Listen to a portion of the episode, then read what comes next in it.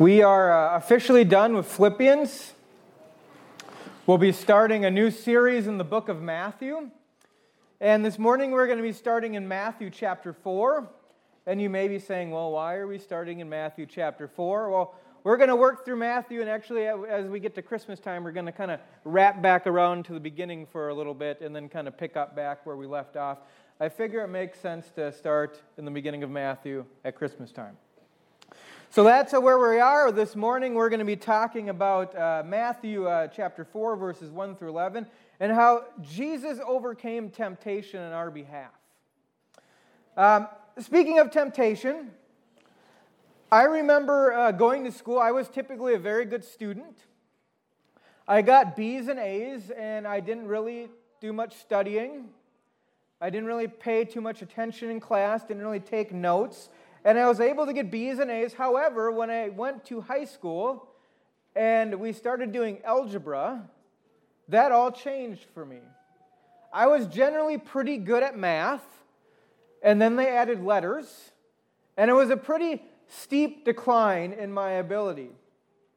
Now, instead of deciding to study, which is what I probably should have done, I thought, well, you know what? I will get together with my two friends from the basketball team who are good at math, and I'll copy their homework because that's a better idea. So I would get together with these friends. We get together after school, or sometimes we get to class early, and I would copy their homework, and I would do really, really well in all the homework and do really poorly on all the tests. And somehow the teachers never figured that out. I'm not quite sure about that, but maybe they just overlooked it. Now, I wasn't a Christian at the time, as I've kind of told you. I didn't become a Christian until my uh, junior year, going uh, summer of my junior year, going into my senior year. But um, my, my conscience is pretty strong, and I, and I felt ashamed by this, and I kind of thought, well, I shouldn't do this, but I, I just kept on giving into temptation and doing it because it was easy. And when I became a Christian my senior year, I did stop doing that. But that temptation to, to cheat on my math was always there. And even, in fact, when I went to undergrad, uh, when, when I was in hard theology assignments and, and quizzes and stuff like that, there was that temptation to cheat that I kind of had developed in high school. And I would think to myself, well, wouldn't it just be easier just to cheat, cheat just a little bit to make sure I got a good grade? Temptation is a struggle for every one of us. It maybe looks different for each person. Maybe your temptation isn't to cheat like mine was. Maybe you're tempted to lie. You're tempted to lie to your spouse, lie to your kids, lie to your friends so you look better. Maybe those lies you start at little itty bitty lies, and then you have to come up with bigger lies to come up uh, to cover your little lies. Maybe your temptation this morning is to take a relationship too far. Maybe it's a relationship with a boyfriend or girlfriend. Maybe it's a relationship with a coworker. And you know you shouldn't take it that far, but you feel tempted, and innocent flirting starts to snowball out of control. Maybe your temptation is to give in to anger, and you feel that anger well up inside of you when you get frustrated, and you know if you give in to that temptation and you let it out, you're only going to hurt those that you love most. Temptation, it looks differently for each person, but it is a universal truth as sinful human beings that we will all deal with it. In the story we're going to look at this morning, Jesus was tempted in order to show us that we have a Savior who truly knows what it's like to be tempted and offers us the help we need in our temptation. The author of Hebrews says this He says that we have a Savior who is able to sympathize in our weakness. Hebrews 2:18 says that or Hebrews 4:15 says we have a, we ha, he was tempted in every respect as we are yet he was without sin. I think we're going to see in this text that we have a, a savior Jesus Christ who has empathy for us in our temptation because he was tempted to cheat God you're going to see he was tempted to follow his own agenda, and he was tempted to take a shortcut, which was a detour to his glory, yet he didn't. Now, we're going to read uh, from Matthew chapter 4, verses 1 through 11. Uh, it's going to be up on the screens, or you can turn to page number uh, 967 in your Pew Bibles, and then it's going to follow on to 968. So let's look at this narrative this morning, starting in verse 1. Then Jesus was led by the Spirit into the wilderness to be tempted by the devil. After fasting 40 days and 40 nights, he was hungry. The tempter came to him and said, If you are the Son of God, tell these stones to become bread. Jesus answered, It is written, Man shall not live on bread alone, but on every word that comes from the mouth of God. Then the devil took him to the holy city and had him stand on the highest point of the temple. If you are the Son of God, he said, throw yourself down, for it is written. He has commanded his angels concerning you, and they will lift you up on their hands, so that you will not strike your foot against a stone. Jesus answered him, It is also written, Do not put the Lord your God to the test. Again, the devil took him up to a very high mountain and showed him all the kingdoms of the world and their splendor. All this will be given to you, he said, if you will bow down and worship me. Jesus said to him, Away from me, Satan, for it is written, Worship the Lord your God and serve him only. Then the devil left him, and the angels came and attended him. So, we have in this text Jesus, he's led into the wilderness by the Holy Spirit, the Spirit of God, to be tempted by the devil after he's been fasting 40 days and 40 nights. So, the Spirit of God, on purpose, leads Jesus into the wilderness to be tempted or tested. The, the Greek word here, I think a better translation is tested. You'll see both in your Bible translations, but I, I think that is the better translation. And it says he's fasted for 40 days and 40 nights and he's hungry.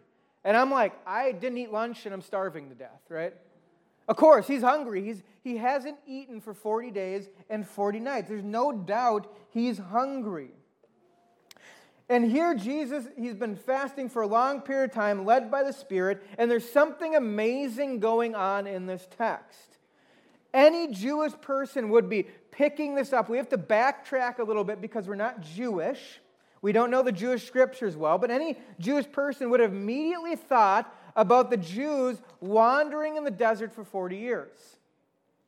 The most significant key to understanding this story is to be found in Jesus' three scriptural quotations that are going to come from Deuteronomy chapter 6, chapter 7, and chapter 8. And this is the part, by the way, where Moses addresses the Israelites before they enter into Canaan, in which he reminds them of their 40 years wilderness experience. The Israelites, if you remember, were forced to wander in the desert for 40 years because they repeatedly gave in to temptation didn't trust God, lied to God, and complained about what God had done for them. So God uh, leads them into the, the wilderness to wander for 40 years as a generation dies. They failed to do what God had called them to do in the Exodus, which was to live faithfully and follow God faithfully as He led them into the promised land. The time of desert wandering was a time of preparation for the Israelites, proving their loyalty to God as God put them through a time of privation or put them to the test. Israel would be learning, or should have been learning, what it means to live in trusting obedience to God.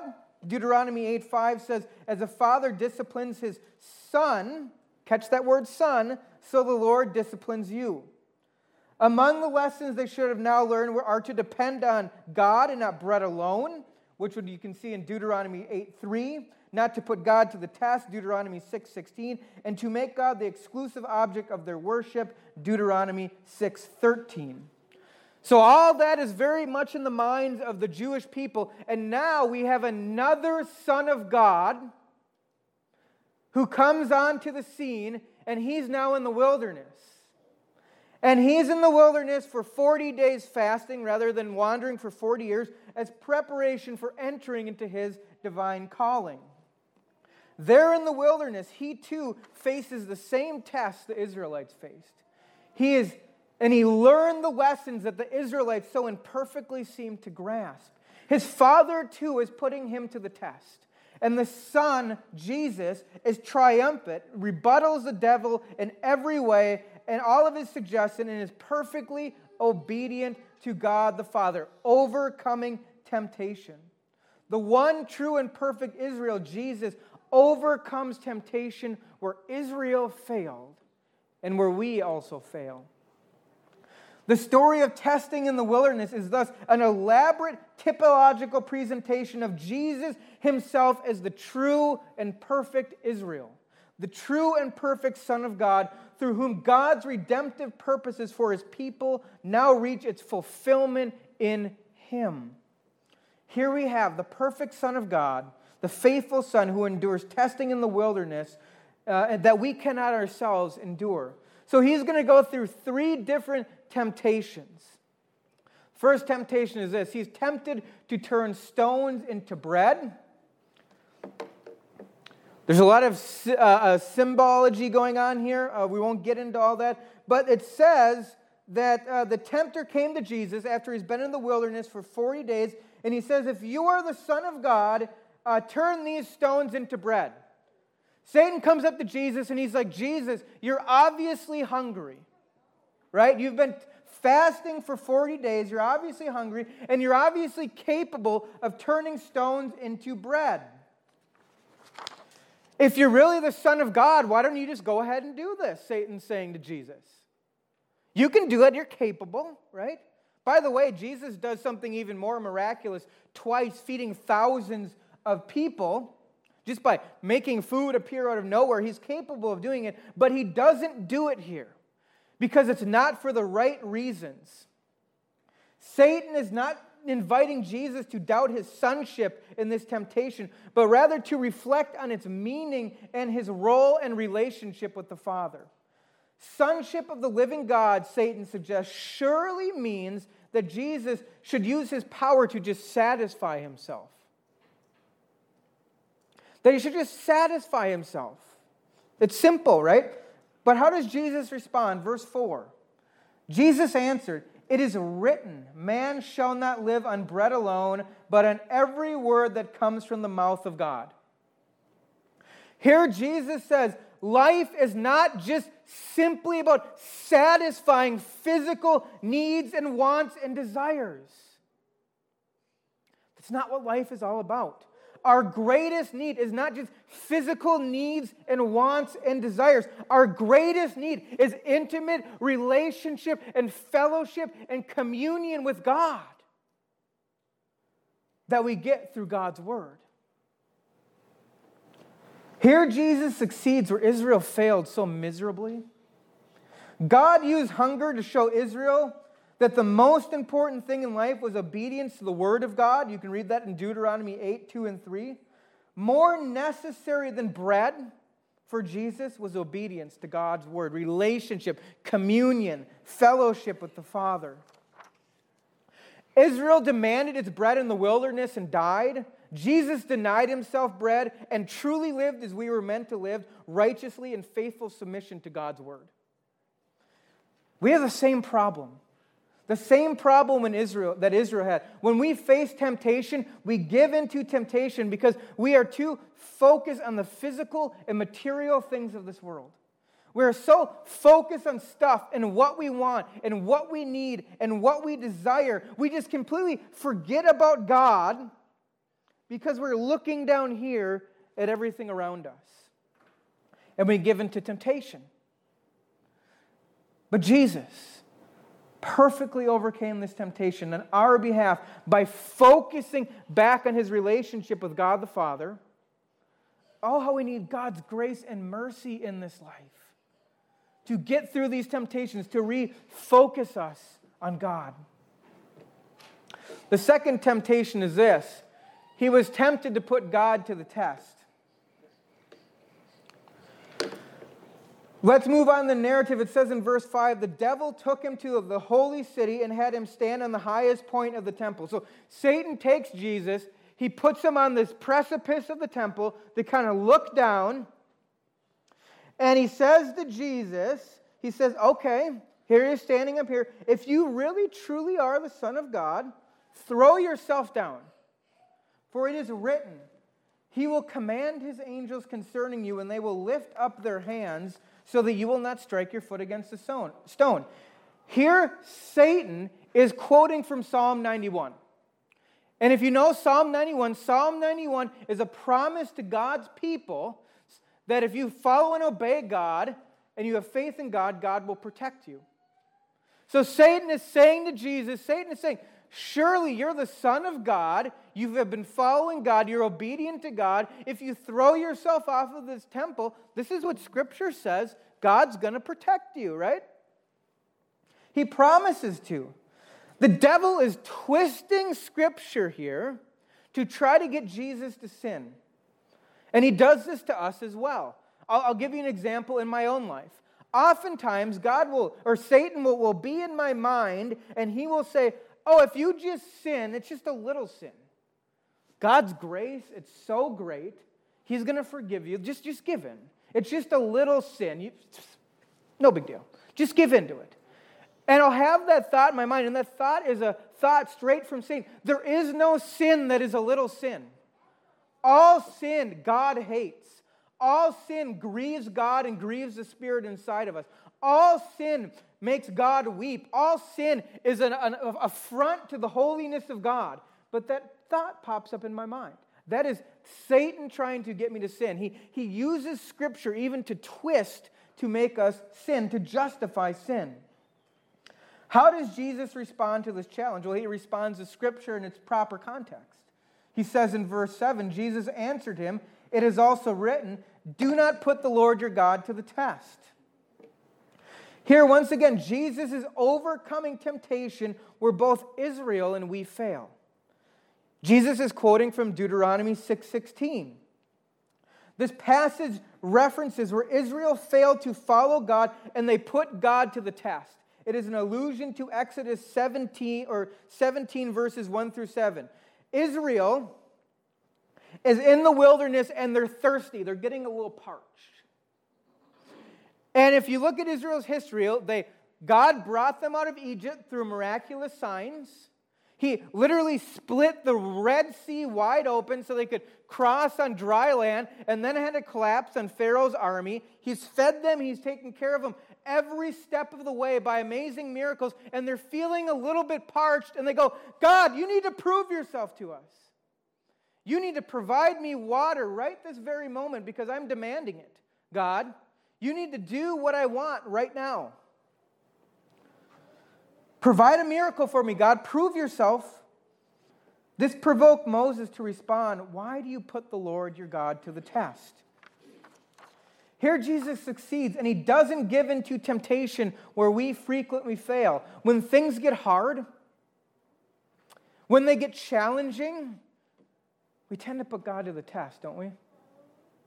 We say, God, I really want this job. If, if you really love me, you're going to give it to me. God, things are really hard right now. If you really love me, you're going to make them better. God, are you really there? I've been praying for this certain thing and I haven't gotten it yet. God, you need to prove yourself to me.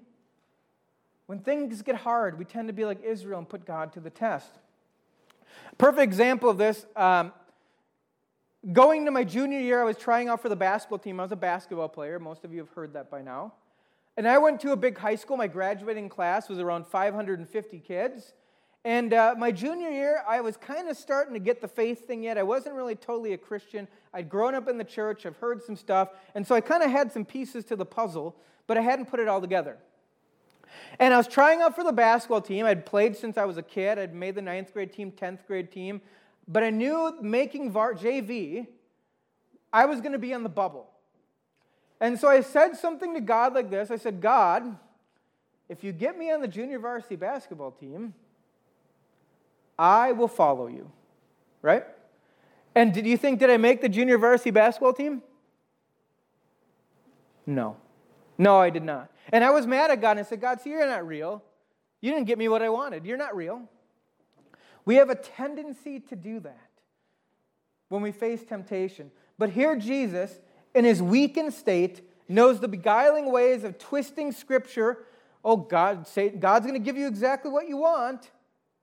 And Jesus responds with Scripture in its proper context and faithful resolve to obey God, overcoming the temptation that we so easily give into. Thirdly, is this the third temptation Jesus faced is he is tempted to take the easy way out. Verse 8 picks up in the narrative, and again the devil took him to a very high mountain and showed him all the kingdoms of the world and their splendor. Satan doesn't quit, man. This guy's like coming at him a third time, again and again and again. And he takes Jesus up, he puts him on a high mountain, he gives him a vision of all the kingdoms of the world, all of their splendor. And then Satan says to Jesus, Jesus, I'm going to give you all of this. All you have to do is worship me. Satan offers Jesus the lordship of all the kingdoms of the world. By the way, these are all rightfully his. Jesus is the Lord and King of kings, Lord of lords. The Psalms say everything's going to be put under his feet. Satan's just kind of temporarily, falsely ruling this world right now. Ultimately, Jesus is going to crush him and cast him into outer darkness at his second coming. But here's Satan saying, Look, I'll give you all of it. Just worship me, follow me, disobey God the Father. Satan is offering Jesus what's rightfully his to reign over all things. And what Satan is trying to offer Jesus here is kingship, his kingship without sacrifice. Satan is saying, Look, I will give you all of this if you simply deny God the Father and bow to me. And you won't have to go to that. You won't have to go to the cross. You won't have to pay the penalty for man's sin. You won't have to die, be crucified, flogged, bear the weight of the sin of God as He pours out His wrath on you on the cross. You won't have to do any of that. I'll give you all the kingdoms of this world. Just simply bow to me. Sounds like a tempting offer, right? Jesus can have his promised kingship and he gets to avoid the cross. But here's the problem Sometimes our temptation comes as taking the easy way out. And the problem with taking the easy way out is it compromises our values. Satan is asking Jesus to compromise his values. And that's how our temptations come the same way. He says, Oh, if you just give in to your boyfriend or girlfriend and have sex, it'll be easier. If you cheat just a little bit at work and just give in to your values, you'll get ahead of your coworkers and get that raise. Or if you just don't tell your wife the whole truth, you just give her kind of part of the truth, or you don't tell your husband the whole truth, you just give him part of the truth, you won't have the fight. It'll just be easier. Sometimes taking the easy way out requires us to compromise our values. This is what Satan was asking Jesus to do to take the easy way out, but he would have had to compromise his, compromise his greatest value. And how does Jesus respond? He says, Oh, I don't have the text here, but he responds in verse 10. He said to him, He says, No, no, no, no, Satan, get away from me. It is written, I worship the Lord God and I serve him only. I don't compromise in that. I worship God the Father and serve him only. Get away. Jesus refuses to take the easy way out and compromise his values. He firmly he tells Satan, "No way." Finally, verse 11, it says that the devil left him and the angels come and attend to Jesus. By the way, God is fulfilling all of his promises he made to Jesus here in verse 11. He sends his angels to minister to the Son of God. So what? So what? Well, I think we too face temptations in this life. Though our temptations are not the same as Jesus, we too will be tempted to cheat God. We'll be tempted to follow our own agenda that's not God's agenda. We'll be tempted to compromise our values and take shortcuts. And in fact, most of us will experience, experience some sort of test or trial pretty much every single day. Every day. So, what do we do about it? If we're going to face temptation and trial on probably a daily basis, what do we do about it? How, we over, how do we overcome it? Well, I want to give you uh, the four no's K N O W, four no's. Number one, Know the one who has overcome temptation on your behalf.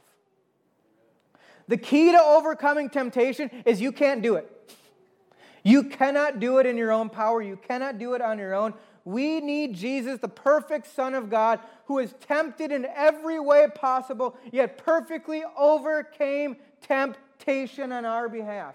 Jesus was and is fully God, fully man, who knew the weight of sin and the heaviness of temptation. He was not just shadow boxing with the devil. This wasn't just a show. He was wholly vulnerable. He was God who took on human flesh. Though, like Adam, perfect in nature, he could have been hit, he could have fallen, but he didn't. He is the undefeated champion of the world of perfectly obeying God and overcoming temptation. He won. And as such, he shows us what to expect in the ring and how to jab and land winning hooks as we fight in our battle of, against temptation. Jesus is the one we run to when we are tempted. We run to him. And ultimately, when we fail, because we will, we run to Jesus when we fall and seek forgiveness through repentance of our sins, and he is faithful and just to do it. We come to him because he knows what it's like to face temptation. The author of Hebrews says this in Hebrew chapter 4, starting in verse 14.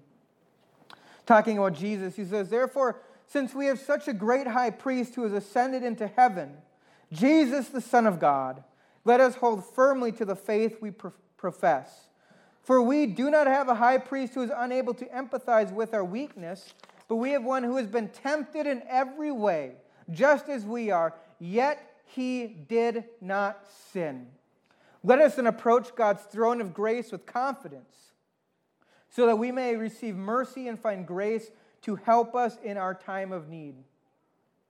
Not only was Jesus fully tempted and overcame temptation, he also went to the cross and paid the penalty for when we give into it when we mess up, when we slip, when we fall, when we fail, when we go too far. Jesus has paid the penalty on the cross. Jesus is perfectly just to forgive us our failures because he has paid for them in full, paying the penalty for our sin in our behalf. So when you feel tempted, go to Jesus for strength to overcome your temptation. And if you fail and fall, immediately go to Jesus in repentance. And he's just and good to forgive you. The second no is this no temptation comes when we're at our weakest. Satan came to Jesus when he was at his weakest. He'd been fasting for 40 days, he was hungry. The Jesus tempted Peter, or, or, the devil tempted Peter to deny Jesus when Jesus and Peter are separated, when Peter is at his weakest. The devil fights dirty. He fights dirty. He will wait until you are at your weakest before he attacks you. And knowing this helps us. When you're feeling weak, when you're feeling stressed, when you're feeling lonely, we can know that we may come under attack by Satan's devices. Satan may try to tempt us to sin in our weakness, but if we know this, we can be ready for it. If you know you're feeling weak, be prepared to be tempted to sin. You probably experience it. I know I have. It happens almost every time. When you know you are weak, be prepared to buffet Satan's attacks by turning to God in your temptation instead of turning to sin. The third no is this know Scripture well. Know Scripture well. A, brief understanding of Scripture is not enough. Never reading your Bible is not going to do it. Not coming to church is not going to do it. We see Jesus knew Scripture inside and out. And when Satan came to attack Jesus by twisting Scripture and taking it out of context and using it improperly, trying to get him to sin, Jesus returns that attack with Scripture in context. The devil tries to do the same thing to us. He can try to twist Scripture to trick us. Because of this, we must know Scripture well. We must know in its context. We must know the entire story of the Bible. And I re- recommend a couple different things. One, read through the Bible every year. If, if reading through the Bible every year is too much, I understand that is too much for some of you. Do it in two years. Do you know you can read through the entire Bible in two years in 10 minutes a day? If you take 10 minutes a day, you can read through that book in two years. And when you do that repeatedly throughout your lifetime, you will see how it all fits together as this one great story of creation, fall, redemption, and restoration with Jesus at the cornerstone of that story. And the more you know, the more you will be able to buffet Satan's attacks against you. Another helpful thing we can do is read an entire book in one sitting. Now you may say, Andrew, that's crazy. That's crazy talk. I can't do that. But I want to tell you, there are many books in the Bible you can read in one sitting in 30 minutes. You can sit down and read it from beginning to end in 30 minutes. And when you do that, I promise you, you will see things in that book you never saw before and how it connects together. So, no scripture wall, fourthly and lastly. No temptation is only temporary. There's good news. Temptation is only temporary. It doesn't last forever. Jesus was tempted for a period of time and then the devil gave up. The tempter will not tempt you forever. James 4 7 says this Submit yourselves then to God, resist the devil, and he will flee from you. When you are tempted by God, resist the devil, turn to God, and the devil will flee from you. Temptation doesn't last forever. That is good news. Jesus, the one over who overcame temptation for you. Jesus, the one who you can turn to in temptation and overcome it, is the key. He's the key to overcoming temptation in our life. Let's go to the Lord in prayer. Heavenly Father, God, we, we face temptation probably daily, God. And we need Jesus. We need the Son of God to turn to Him to, for strength. We need the Son of God to, to teach us how to overcome temptation. We need your Word to teach us how to overcome temptation. We need the Holy Spirit in our life uh, forming us into the image of God, speaking into our conscience to, to help us to overcome temptation. We're fully dependent on you. God, help us in that. Help us to be people that flee from sin and Satan and turn to you, God, to be a holy people living in a righteous manner that brings you honor and glory. And Lord Jesus, I pray for each person here, including myself, when we mess up, when we make mistakes, may we immediately turn to Jesus and seek forgiveness. The Son of God who is just and loving and righteous and who forgives us all in righteousness through the cross. We thank you. We pray this all in the name of the Lord Jesus. Amen.